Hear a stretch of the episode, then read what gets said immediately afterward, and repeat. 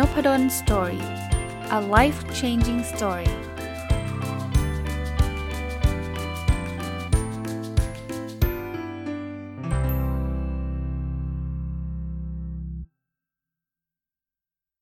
สวัสดีครับยินดีต้อนรับเข้าสู่ Nopadol's Story Podcast นะครับแล้วก็วันเสาร์นะครับ ยินดีต้อนรับเข้าสู่รายการ Weekend Entrepreneur นะครับเสาร์นี้จะเป็นการเอาเรื่องราวที่ผม นำมาฝากจากการอ่านหนังสือชื่อว่า Working in the Gig Economy นะครับ ที่เขียนโดยคุณ Thomas Oppong นะก็จะเป็น 2 เรื่องนะเสาร์นี้เอามาฝาก 2 เรื่องเลย เพราะว่าคิดว่าน่าจะอพอดีกับเวลานะครับ เรื่องแรกเนี่ยผมสำหรับผมเนี่ยผมคิดว่าเป็นเรื่องที่สำคัญมากสำหรับคนที่อยากจะเป็น Weekend Entrepreneur นะครับ ก็คือเรื่องที่เกี่ยวข้องกับ การปฏิเสธนะเอ๊ะทำไม Weekend Entrepreneur ต้องปฏิเสธ คืองี้ครับ จริงๆ ผู้ประกอบการวันหยุดเนี่ย ตามหลักการของเรานะครับ เราพูดถึงว่าเราจะยังไม่ได้ลาออกจากงานประจำนะ เรายังทำงานประจำอยู่ แล้วในขณะเดียวกันเนี่ย เราก็จะใช้เวลาว่างนะครับ อาจจะเป็นวันเสาร์หรือวันอาทิตย์หรือทั้ง 2 วัน หรืออาจจะเป็นวันหยุดสุดสัปดาห์ เอ้ย วันหยุด holiday ต่างๆ รวมทั้งวันธรรมดาที่ จะเป็นช่วงหลังเลิกงานอะไรเงี้ยนะครับ มาสร้างไรายได้เนี่ยก็ต้องเรียกว่าเป็นคนที่ค่อนข้างยุ่งนะครับ แต่คราวนี้เนี่ยถ้าเราไม่รู้จัก say no เลยนะทำมันทุกเรื่องนะครับ ผมคิดว่าเราอาจจะ burnout หรือว่าสุดท้ายไปไม่รอด คราวนี้เวลา say no เนี่ยผมไม่ได้พูดถึงงานประจำนะ ไม่ได้ความหมายไม่ใช่ว่าเฮ้ยให้ say no กับงานประจำหรือแอบเอางาน งานส่วนตัวไปทำในเวลางาน อันนั้นไม่ใช่ทางนะครับ อย่าลืมนะที่เรามีเหตุผลในการทำงานประจำอยู่เพราะอะไร เพราะว่าข้อที่ 1 คืออมันยังเป็น income หรือเป็นรายได้หลักของเราอยู่นะครับ ข้อที่ 2 คืออรายได้ที่มาจาก Weekend Entrepreneur มันก็คงยังไม่เยอะมากขนาดที่จะอยู่ได้ โดยเฉพาะอย่างยิ่งในช่วงแรกๆ ผมถึงบอกว่าก็ทดลองทำก่อน ถ้ามันไม่ work เราก็จะไม่เจ็บอะไรมากนะครับ งานประจำเราก็ยังมีอยู่ เพราะฉะนั้นเนี่ย say no หรือการปฏิเสธไม่ใช่ปฏิเสธงานประจำงานประจำยังคงทำต่อครับ แต่เราพูดถึงการ say no หรือการปฏิเสธ ในงานที่อยู่ใน Weekend Entrepreneur อ่า concept เป็นแบบนี้ครับ ในหนังสือเล่มนี้เขาก็เล่าให้ฟังบอกว่าจริง ๆ แล้วโนเนี่ยมันมีทั้ง positive กับ negative นะ positive ก็คือ no ทางบวกนะครับ negative ก็คือ no ทางลบนะคือมันต่างกันตรงไหน คือ no ทางบวกเนี่ย มันคือ no เพื่อ better yes เขาบอกอย่างนี้นะ say no for better yes ก็คือปฏิเสธแล้วเนี่ย มันทำให้เราได้มีโอกาสได้ไปทำอะไรที่มันตอบโจทย์เรามากกว่า ผมผมมองตรงนี้ก่อนนะ คืออย่างแรกก่อนสำหรับหลายท่านเนี่ย ท่านบอกว่า โอ้ยงานยังไม่มีอะไรเลยอย่างเงี้ย ท่านอาจจะยังไม่ถึงขั้นตอนในการ say no stage ของท่าน เช่น ตอนนี้เนี่ย เอาเอาตรงๆนะ งานเข้ามาก็รับเถอะ เพราะว่าตอนนี้มันไม่มีงานอะไรเข้ามาเลยอันตรงนั้นท่านไม่จำเป็นต้อง say no หรอกนะครับ การที่มีลูกค้าการที่มีคนขอให้ท่านทำอะไรสักอย่างหนึ่งเนี่ยช่วงแรก ๆ ท่านไม่มีงาน ท่านว่างอยู่แล้วท่านอยากทำไรายได้ท่านทำไปนะแต่มาถึงจุดหนึ่งเนี่ยบางทีเนี่ยท่านจะมีงานเข้ามาจนกระทั่งท่านทำได้ไม่หมดนะพอท่านทำได้ไม่หมดเนี่ยถ้าท่านไม่เลือกงานเนี่ยท่านรับปากอะผมผมยกตัวอย่างนี้อะสมมุติว่าท่านอยาก รับจ้างถ่ายรูปและเรื่องการถ่ายรูปเนี่ยเป็นคอของท่านเป็นเขาเรียกว่าอะไรนะความเก่งของท่าน แล้วก็เป็นสิ่งที่ท่านชอบด้วย ก็เหมาะกับการทำ Weekend Entrepreneur ใช่ไหมคราวนี้เนี่ยใหม่ๆเนี่ยท่านก็รับจ้างก็มีคนมาให้ท่านถ่ายรูปท่านก็ happy ถ่ายไปนะต่อมาเนี่ยอาจจะมีคนบอกว่า เออ ช่วยทำหนังให้หน่อยสิทำวิดีโอให้หน่อยสิทำคลิปให้หน่อยสิข้อที่ 1 คือท่านก็ไม่ได้เชี่ยวชาญมากนะ ข้อที่ 2 คือท่านก็ไม่ได้สนใจเรื่องนี้ด้วยนะท่านไม่ได้ชอบเทียบกับการถ่ายรูปนะถ้าท่านไม่มีงานอะไรเลยมันว่างๆอยู่ ท่านจะฝึกทำคลิป เพื่อสร้างไรายได้ตรงนี้ไม่มีปัญหา แต่ถ้าเกิดท่านเริ่มมีงานถ่ายรูป แล้วท่านก็มีงานทำคลิปเข้ามาด้วยซ้อนกันนะอย่างเงี้ยก็แนะนำให้ท่านเซโนกับงานที่มันไม่ใช่ท่าน เช่น งานทำคลิปนะในในกรณีนี้นะผมแค่ยกตัวอย่างนะครับ ไม่ได้แปลว่าคนทำคลิป จะจะสู้คนถ่ายรูปไม่ได้คนละเรื่องนะครับ การปฏิเสธแบบนี้ทำให้อะไรทำให้เราได้โฟกัสในการถ่ายรูปมากขึ้นนะครับทำให้เราสามารถที่จะรับงานถ่ายรูปได้เยอะขึ้นนะครับแทนที่เราจะต้องไปปฏิเสธคนอื่นนะเช่นเเราไปถ่ายรูปสัปดาห์นี้ พอสัปดาห์หน้าเนี่ยมีคนให้เราไปถ่ายรูปเราบอกไม่ได้หรอก เพราะว่าอะไร เพราะว่าเราต้องไปทำคลิป ซึ่งมันไม่ใช่ความเชี่ยวชาญของเรา ซึ่งมันไม่ใช่สิ่งที่เราเก่งถนัดแล้วชอบด้วยนะครับ แล้วสุดท้ายเนี่ยงานถ่ายรูปกลายเป็นว่าลูกค้ามาติดต่อ2อสาครั้งเราก็ไม่ว่างเพราะมัวไปมัวแต่ไปทำคลิปซะหมดอย่างเงี้ยเขาก็ไม่มาจ้างเรานะเขาก็ไม่เข้ามาหาเรา เพราะเขารู้ว่าคนเนี้ยไม่รับงานไม่ได้หรอก เพราะเขาไม่มีเวลาว่าง ในขณะเดียวกันเราก็ไปรับงานสเปซสปะเลย ต่อจากทำคลิป เราอาจจะไปรับงาน เขียนไปรับงานอะไรก็ไม่รู้เต็มไปหมด แล้วสุดท้ายชื่อเราก็กลายเป็นคนเหมือนจับฉายนะเขาว่าจับฉายคือไม่เก่งสักอย่างเลย ไปทำนู่นทำนี่แล้วที่สำคัญคือไปทำในสิ่งที่เราไม่ชอบด้วย สิ่งที่เราไม่ได้รักด้วย สิ่งที่เราไม่ไม่ได้เชี่ยวชาญด้วยเออสุดท้ายเราเบื่อครับ เพราะว่ามันไม่ใช่ชีวิตที่เราอยากเป็นอะเราชอบการถ่ายรูปมากกว่า เพราะฉะนั้นเนี่ยเซโนเนี่ยความหมายคือลักษณะแบบนี้นะครับเซโน for a better yes นะครับ ผมว่าเป็นคำที่ทรงพลังนะครับ หลักการแล้วเอ๊ะเราจะรู้ได้ยังไงนะว่า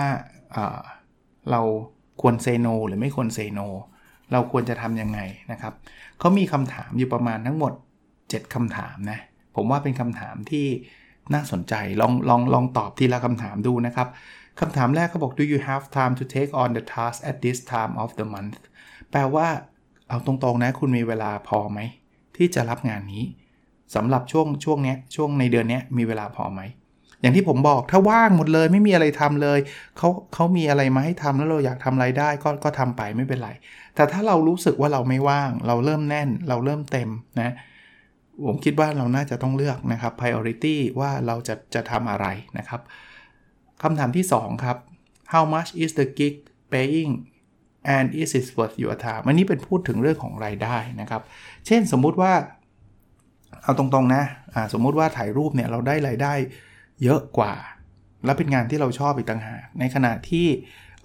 การทำคลิปอาจจะได้รายได้น้อยกว่า ใช้เวลาเยอะกว่าเพราะอะไรเพราะว่าเราไม่ได้เชี่ยวชาญไงนะเพราะฉะนั้นเนี่ยอย่างนี้เนี่ยมันก็ตัดสินได้ง่ายว่าเอาละอันเนี้ยเราจะถ่ายรูปนะเรายึดการถ่ายรูปเป็นหลักนะครับ แต่ทั้งนี้ทั้งนั้นถ้าเกิดสมมติทำคลิปมันโอ้โหรายได้มันมากกว่าถ่ายรูป 10 เท่าอะไรเงี้ยสมมุตินะ ก็อาจจะต้องคิดใช่ไหมเพราะเรากำลังจะสร้างรายได้อะอันที่3นะครับ is the project or task a good potential recurring business คืองานนั้นน่ะมันมีโอกาสไหมที่จะกลายเป็น recurring business ก็คือมันจะได้รับงานต่อเนื่องนะครับ ได้รับงานต่อเนื่อง งานบางงานเนี่ยนะ บางทีเนี่ยงานแรกอาจจะไม่คุ้มค่าเลย หรืออาจจะไม่ได้รายได้เลย แต่ว่าเราอาจจะมองเห็น opportunity เห็นโอกาส เพราะว่าการรับงานสมมุติว่ามีบริษัทใหญ่ ๆ มาจ้างเราเนี่ย ด้วยเงินเงินที่จ้างเนี่ยอาจจะไม่คุ้มเวลาเฉพาะงานนั้น แต่มันอาจจะกลายเป็น portfolio ของเราเลยนะว่า เราเคยรับงานถ่ายรูปไปกับบริษัทชั้นนำระดับ อยู่ในตลาดหลักทรัพย์แห่งประเทศไทยมาแล้วอะอย่างเงี้ยเราก็ต้องคิดถึง potential นะ แล้วต่อไปเนี่ยบางทีเนี่ยเรารับงานกับบริษัทลักษณะนี้เนี่ยมันก็จะเกิด demand ใช่ไหมมันก็ถ้าเราทำได้ดีเนี่ยบริษัทใหญ่ๆอื่นๆ ก็จะมาติดต่อเราอีกด้วยค่าจ้างที่มันเพิ่มขึ้นหรือมากขึ้นอะไรอย่างเงี้ยนะครับ ก็ต้องคิดด้วยว่ามันคุ้มค่าไหมนะครับ อันที่ 4 will the product help advance your career อ๋อโทษที will the project help advance your career ก็ต้องถามว่าโครงการนี้มันช่วยทำให้เราเก่งขึ้นไหม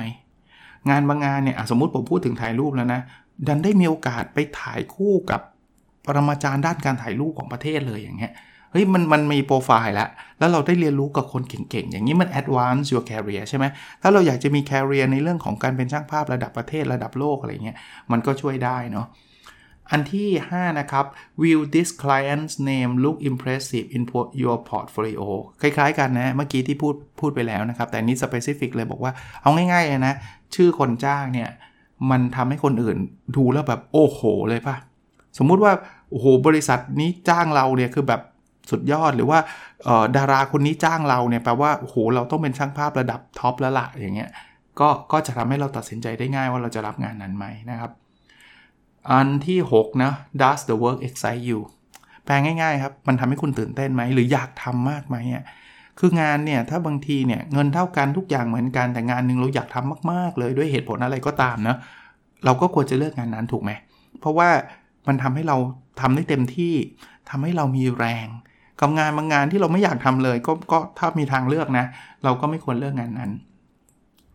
คำถามข้อที่ 7 ซึ่งเป็นคำถามสุดท้ายนะเขาบอกว่า will it advance your long term career goal นะ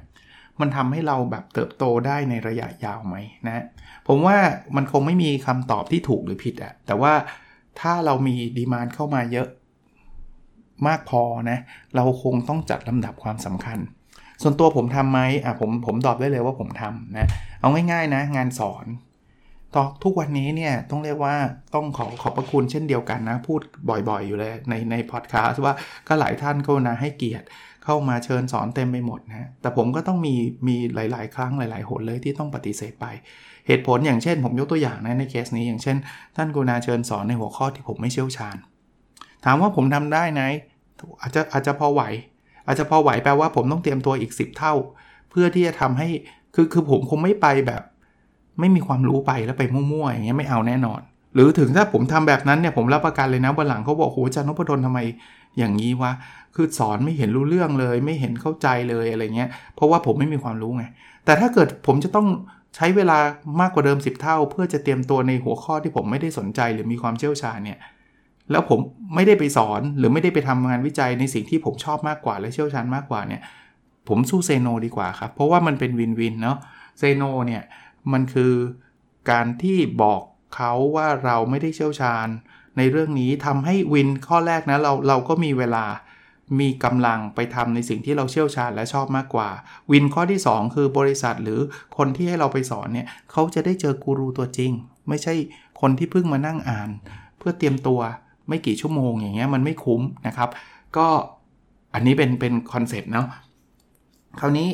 เขาก็มีข้อแนะนำต่อในหนังสือเขาบอกว่า เพราะฉะนั้นเนี่ยคนที่จะทำเป็นเขาไม่ได้บอก Weekend Entrepreneur นะเขาเรียกชื่อมันคือ gig economy ก็คล้ายๆกันนะงานงานฟรีแลนซ์งานรับอิสระอะไรเงี้ยเขาบอกว่าต้อง hold your boundary ฮะ hold your boundary แปลว่าเราไม่ได้เก่งทุกเรื่องเนาะเราต้องเอาให้ชัดนะครับ บอกว่าเมื่อไหร่ที่มันจะอยู่นอกเหนือ scope อย่างผมอย่างเมื่อกี้ที่ผมยกตัวอย่างนะถ้าอะไรที่มันไม่ได้เกี่ยวกับเรื่องการวัดผลการปฏิบัติงานองค์กรเนี่ยถ้าท่านเชิญมาเนี่ยส่วนใหญ่คือ say no อยู่แล้ว เพราะว่าไม่ได้ไม่ได้อยู่ในบาวเดอรี่ผมนะครับก็ก็จะได้จะได้มีความชัดเจนนะครับอ่าคราวนี้อ่าเรื่องอีกเรื่องหนึ่งฮะเขาก็ต้องบอกว่าเวลาเซโนเนี่ยก็ต้องอย่าไปเฮิร์ตฟีลลิ่งเขานะ อย่าไปทำให้เขารู้สึกแย่ รู้สึกไม่ดี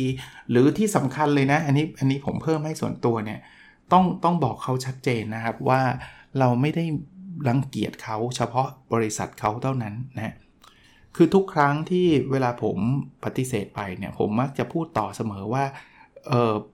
ด้วยภารกิจสมมุตินะ ไม่ใช่สมมุติหรอกของจริงเลยแหละ ด้วยภารกิจที่มีอยู่เนี่ยผมไม่สามารถไปสอนที่บริษัทท่านได้นะครับแล้วแล้วผมปฏิเสธไปทุกที่เลยนะครับ เพื่อให้ท่านเข้าใจว่าเออผมอะไม่ได้ไปสอน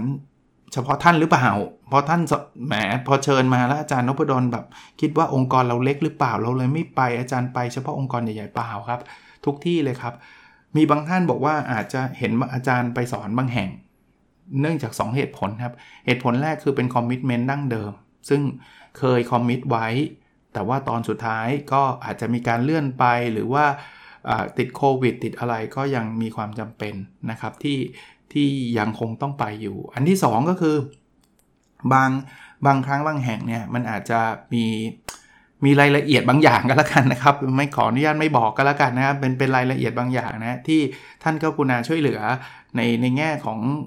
เอาเอาเล่าให้ฟังคร่าวๆเช่นในแง่งานวิจัยแง่อะไรต่างๆ นานานะครับ ท่านก็คุณาให้ข้อมูลมา อะไรเงี้ยมันก็คือเป็นการแลกเปลี่ยนได้นะครับก็ก็ขออนุญาตว่าอะโอเค ถ้าพอผมมอไปได้ แต่ว่าโดยส่วนใหญ่ก็จะไม่ได้ไป แปลว่าเราปฏิเสธเนี่ยเขาไม่ได้รู้สึกแย่นั่นคือกับวิธีการปฏิเสธที่ที่ดีนะครับ ในหนังสือมีตัวอย่างแม้กระทั่งจดหมายปฏิเสธนะว่าเขียนยังไงถึงจะสวยงามนะนั้นอันนั้นเป็นพาร์ทที่ 1สำหรับวันนี้นะคือวิธีการเลือกและปฏิเสธนะครับ เพื่อได้งานที่ตรงกับเรามากกว่า และได้งานที่ เราดีกว่า อันที่ 2 ครับ ที่เป็นเนื้อหาในวันนี้เขาก็เป็นบทที่ 6 นะหนังสือเล่มนี้นะ ผมก็รีวิวมาเรื่อยๆนะก็น่าจะได้สักครึ่งเล่มแล้วล่ะนะครับสัปดาห์ละครั้งนะ บทที่ 6 เนี่ยเขาพูดถึงการสร้าง productivity ครับ getting real work done and staying productive เอาละเราเลือกงานที่เราสนใจที่เรามีความสามารถ เราจะต้องรู้จัก manage time หรือการจัดการเวลา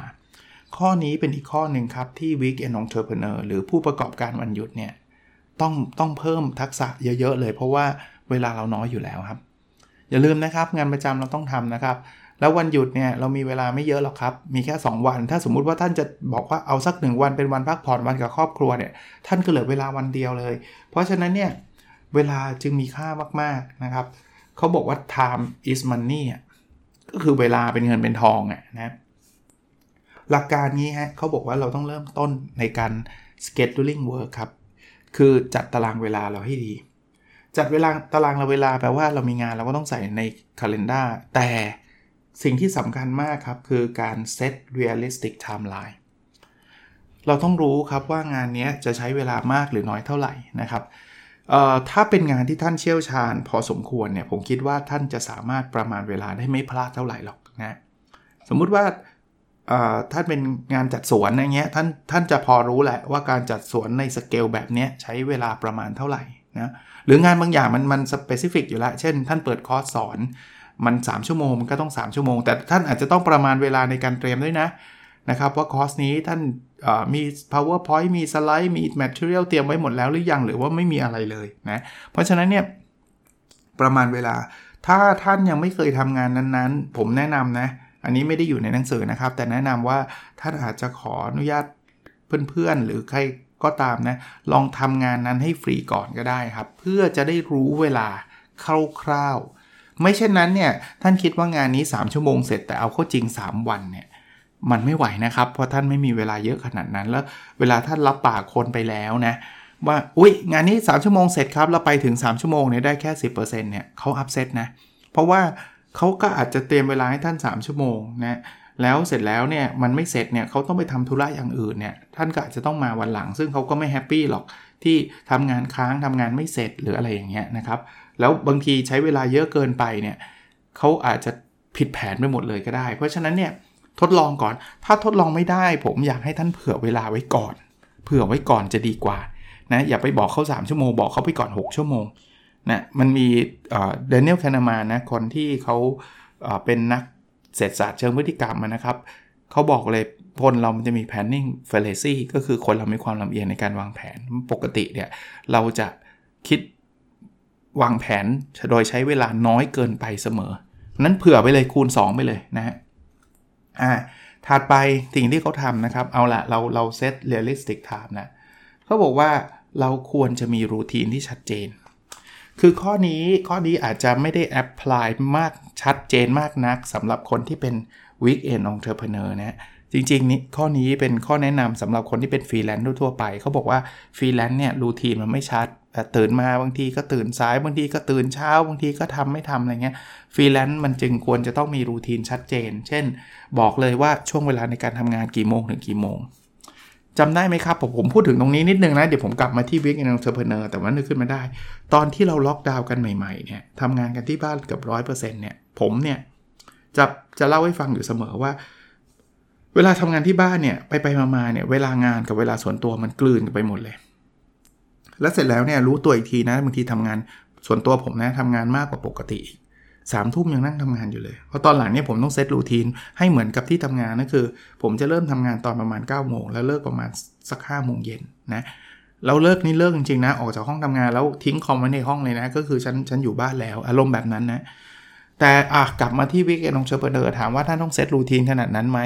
ถ้าเซตได้ก็ดี เพราะว่ามันคงเป็นแค่วันเสาร์หรือวันอาทิตย์น่ะมันก็เป็น routine เมื่อวันธรรมดาเนี่ยท่านมี routine ของท่านอยู่แล้วนะครับ อันถัดไปเขาแนะนำครับนอกจากมีการ set routine ว่าเวลาทำงานกี่โมงถึงกี่โมงแล้วเนี่ยนะครับ ท่านอาจจะต้องเซตอ่า start your day on purpose คือตื่นขึ้นมาเนี่ยได้ได้มีเป้าหมายชัดเจนว่าวันนี้จะทำอะไรให้สำเร็จ วิธีการทำอะไรทำยังไงเราถึงจะรู้ว่าวันนี้ทำอะไรให้สำเร็จเขาแนะนำนะครับ จริง ๆ หลาย ๆ เล่มไม่ไม่จำเป็นต้องเป็นวิกเอนเ n อร์เพเนอร์เนี่ยก็มีคำแนะนำครับเขาบอกว่าเราต้องมี checklist ครับ เหมือน to do list อะเขาบอกว่า create a checklist for your daily task เพราะฉะนั้นบอกได้เลยครับว่า สมมติว่าเราทำงานเฉพาะวันเสาร์วันเสาร์นี้สิ่งที่เราต้องทำ1 2 3 4 5 ซึ่งผมเข้าใจว่าเราสามารถทำได้ตั้งแต่เย็นวันศุกร์อยู่แล้ว หรือทำก่อนหน้านั้นก็ได้ เพราะว่าการที่จะทำงาน Weekend Entrepreneur ก็ต้องมีการวางแผนไว้ล่วงหน้าอยู่แล้ว เพราะฉะนั้นเนี่ยทำ checklist เราจะได้ไม่ลืมนะ ในระหว่างการทำงานจะทำไงให้เราโฟกัสไม่ distract นะครับ มนุษย์เราเนี่ยจะนั่งหน้าคอมเขียนสมมติใครอยากจะทำหนังสือ เขียนหนังสือขายหนังสืออย่างเงี้ยนะเขียนแป๊บหนึ่งเดี๋ยวก็มีไลน์เด้งเอาตอบไลน์หายไปครึ่งชั่วโมงอ้าวสักแป๊บหนึ่งเขียนเขียนตึ้งดึงเข้ามาอีกแล้ว Facebook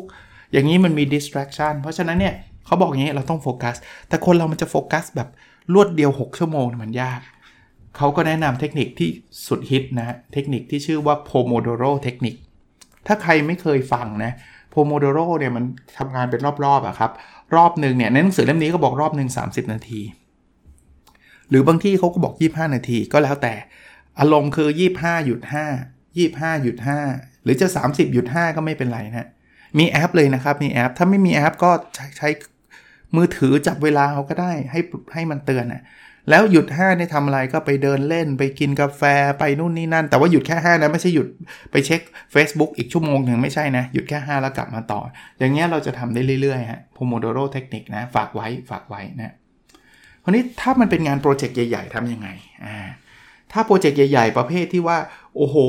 งานนี้อาจจะต้อง 4 สัปดาห์เลยล่ะ เขียนหนังสือเล่มหนึ่งเอาเอาง่ายๆอะผมยกตัวอย่างนะครับ เพราะว่าก็เพิ่งออกหนังสือเล่มใหม่มา เขียนหนังสือเล่มหนึ่งเนี่ย หูมันดูเยอะใช่ไหม เขาบอกให้ break every project into tasks you can manage ตั้งใจว่าจะเขียนหนังสือนี่มันเหนื่อยนะ เอาง่ายๆ วันนี้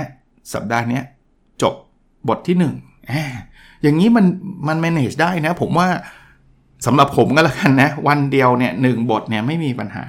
ผมสามารถเขียนได้ แต่ถ้ารู้สึกว่าโอ้วันหนึ่งหนึ่งบทเหนื่อยเกินไป ครึ่งบทก็ได้ บทหนึ่งท่านอาจจะมี 4 หัวข้อย่อย เอาหัวข้อ 1.1 กับ 1.2 อะทำแบบนี้คุณจะสามารถทำได้ กับอีกเรื่องหนึ่งนะครับ โอ้ ตอนนี้มีเทคนิคเรื่องการจัดการเวลาเต็มเลยฮะ ซึ่งมันมันก็ใช้ได้กับชีวิตประจำวันด้วยนะครับ แต่ว่าวันนี้เราเอามาเน้นในเรื่องของ week and entrepreneur เป็นหลักเขาบอกว่า manage your energy เราจะเริ่มรู้ครับว่าช่วงเวลาไหนเป็นเวลาทองของเราคำว่าเวลาทองคือเวลาที่เรา fresh ที่สุด เราจะสามารถทำงานได้มีประสิทธิภาพประสิทธิผลสูงที่สุด ใช้เวลานั้นให้มันคุ้มค่านะสำหรับผมและผมคิดว่าสำหรับคนส่วนใหญ่ คือเวลาช่วงเช้า นี่คือเหตุผลเลยครับที่ผมจะอ่านหนังสือ ผมจะอ่าน paper ภาษาอังกฤษ ผมจะอ่าน thesis นักศึกษาปริญญาเอก ผมจะเขียนงานวิจัย ส่วนใหญ่จะก่อนเที่ยงทั้งนั้น ถ้าถ้าไม่มีสอนนะครับ เพราะผมรู้ว่าถ้าผมมาทำตอน 6 โมงเย็น ผมล้ามากแล้วมันต้องใช้ energy เยอะมากแล้วบางทีเนี่ยมันก็ทำได้ไม่ถี่ด้วยนะครับ6โมงเย็นทุ่มหนึ่งสองทุ่มทำอะไรพอดแคสต์พอดแคสต์มันพูดไง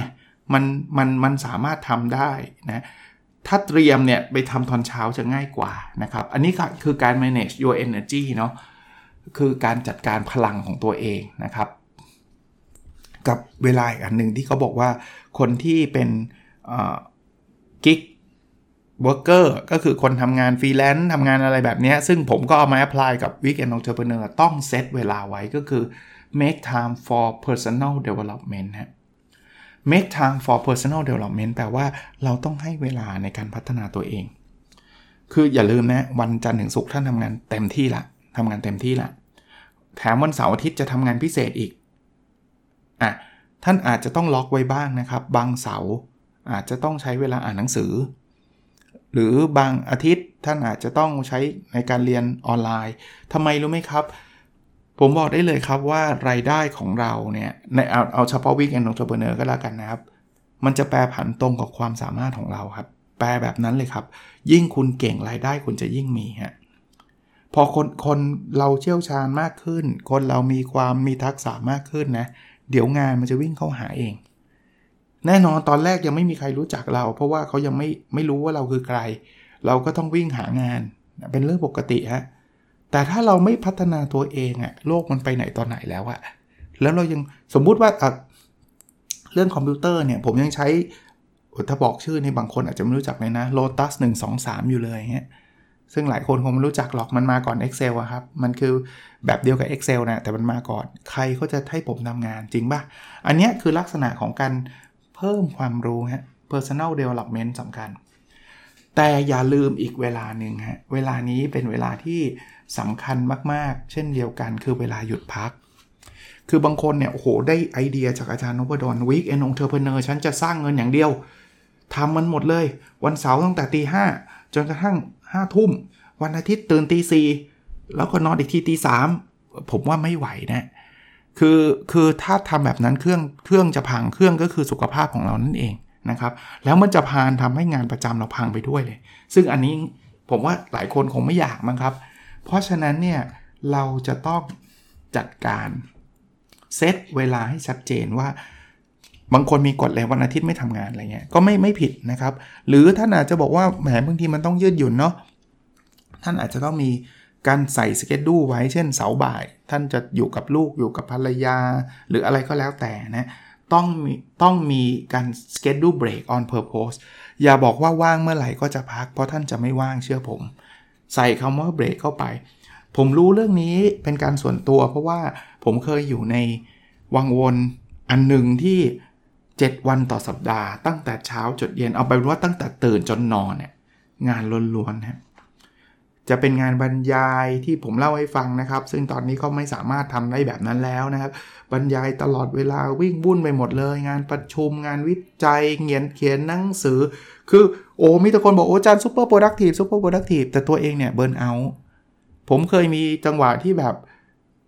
ข้าวกลางวันไม่ได้ทานเนี่ย ซึ่งบางคนอาจจะบอกว่านั่นชีวิตผมเลยอะซึ่งไม่ควรนะ คือมันมันทานไม่ได้ไง มันไม่มีแม้กระทั่งช่องในการทานข้าวข้าวกลางวันบางวันเลยไปถึงข้าวเช้า แล้วอย่าคิดนะครับว่าเราจะผอมไม่ผอมครับ มันจะอ้วนแล้วโทมด้วยครับ เพราะว่าเราจะเริ่มไปกินอะไรที่มันเป็นจังระหว่างทางขนมเบรกฟาดเรียบเพราะมันหิวไง แล้วขนมเบรกก็มีแต่แบบทองหยิบทองหยอดฝอยทองอาหารหวานอะไรพวกนั้นเต็มไปหมดนะครับ ก็สุขภาพก็แย่นะครับ ก็ต้องอย่างที่ผมเล่าให้ฟังนะ จนตอนสุดท้ายนะ ภรรยาผมเองอะ่ะเขาต้องเข้ามาในคาล endar ผมนะ แล้วใส่คำว่าเบรกอะคำว่าคำว่าพักอะ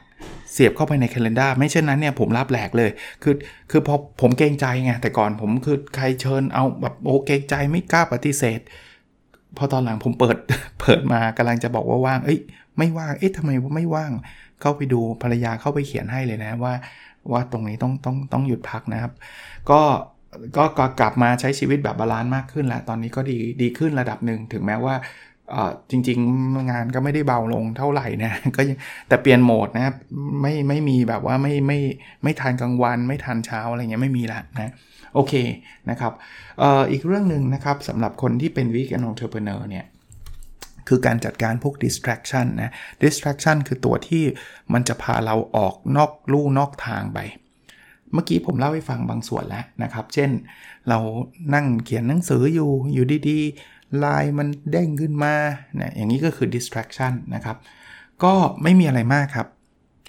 ตัดขาดออกจากพวกอินเทอร์เน็ตให้ได้มากที่สุด โดยเฉพาะอย่างยิ่งในช่วงเวลาที่เราต้องการทำงานให้มันสำเร็จนะงานวิจัยเขียนหนังสือผมมักจะปิด notification ตัดอินเทอร์เน็ต ถ้าจำเป็น คือบางทีอินเทอร์เน็ตเนี่ยมันอาจจะต้องใช้เพราะว่าผมต้อง search paper paper แต่ว่าไลน์เลยผมจะไม่ให้เตือนเลย แม้กระทั่งปัจจุบันนะครับ ในมือถือผมเนี่ย ไม่มี notification นะครับไลน์เด้งมาผมไม่รู้นะฮะแล้วบางคนบ่นอาจารย์เนี่ยส่งไลน์ไปตั้งนานแล้วไม่เห็นอาจารย์ตอบ ก็เป็นเพราะว่าผมไม่เคยให้มันเตือนไงผมจะมีเวลาเช็คไลน์ของผมนะก็อีกอันนึงที่เขาแนะนำคือให้เราลอง track เวลาของเรานะครับว่าเราใช้เวลามากน้อยแค่ไหน ถ้าไม่อยาก track เนี่ยนะก็ใช้แอปก็ได้ครับ แล้วเราเราจะได้รู้เลยว่าเราเปิดมือถือเราบ่อยแค่ไหน ใช้เวลากับ screen time มากน้อยแค่ไหนเดี๋ยวนี้มีแอปเยอะแยะนะครับ เรื่องสุดท้ายครับที่เขาแนะนำคือ พยายามหา workflow ที่มันเหมาะสมกับตัวเองอะว่า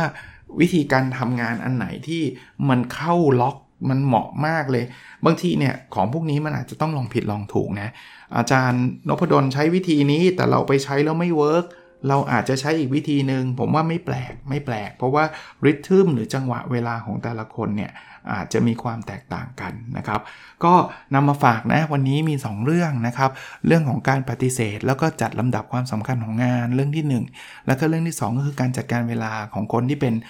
Week End เทอร์เพเนอร์หรือผู้ประกอบการวันหยุดนะครับ ไม่ได้มีเคสอะไรใหม่มากกว่านี้นะครับ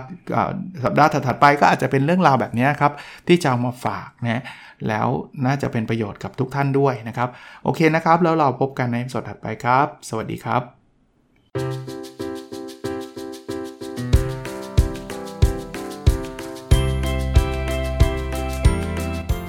n o p ด d o n Story